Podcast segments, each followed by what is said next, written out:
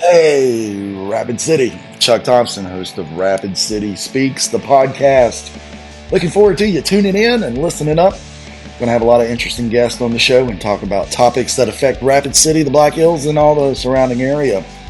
You know, if it's local, state, national, or world, if it affects Rapid City, we're going to talk about it. We're going to have different guests on the show from politicians, government employees, business leaders, educators, coaches, athletes, celebrities, and just interesting people with unique hobbies, talents, or they're involved in charities or some kind of special event, or whatever it might be.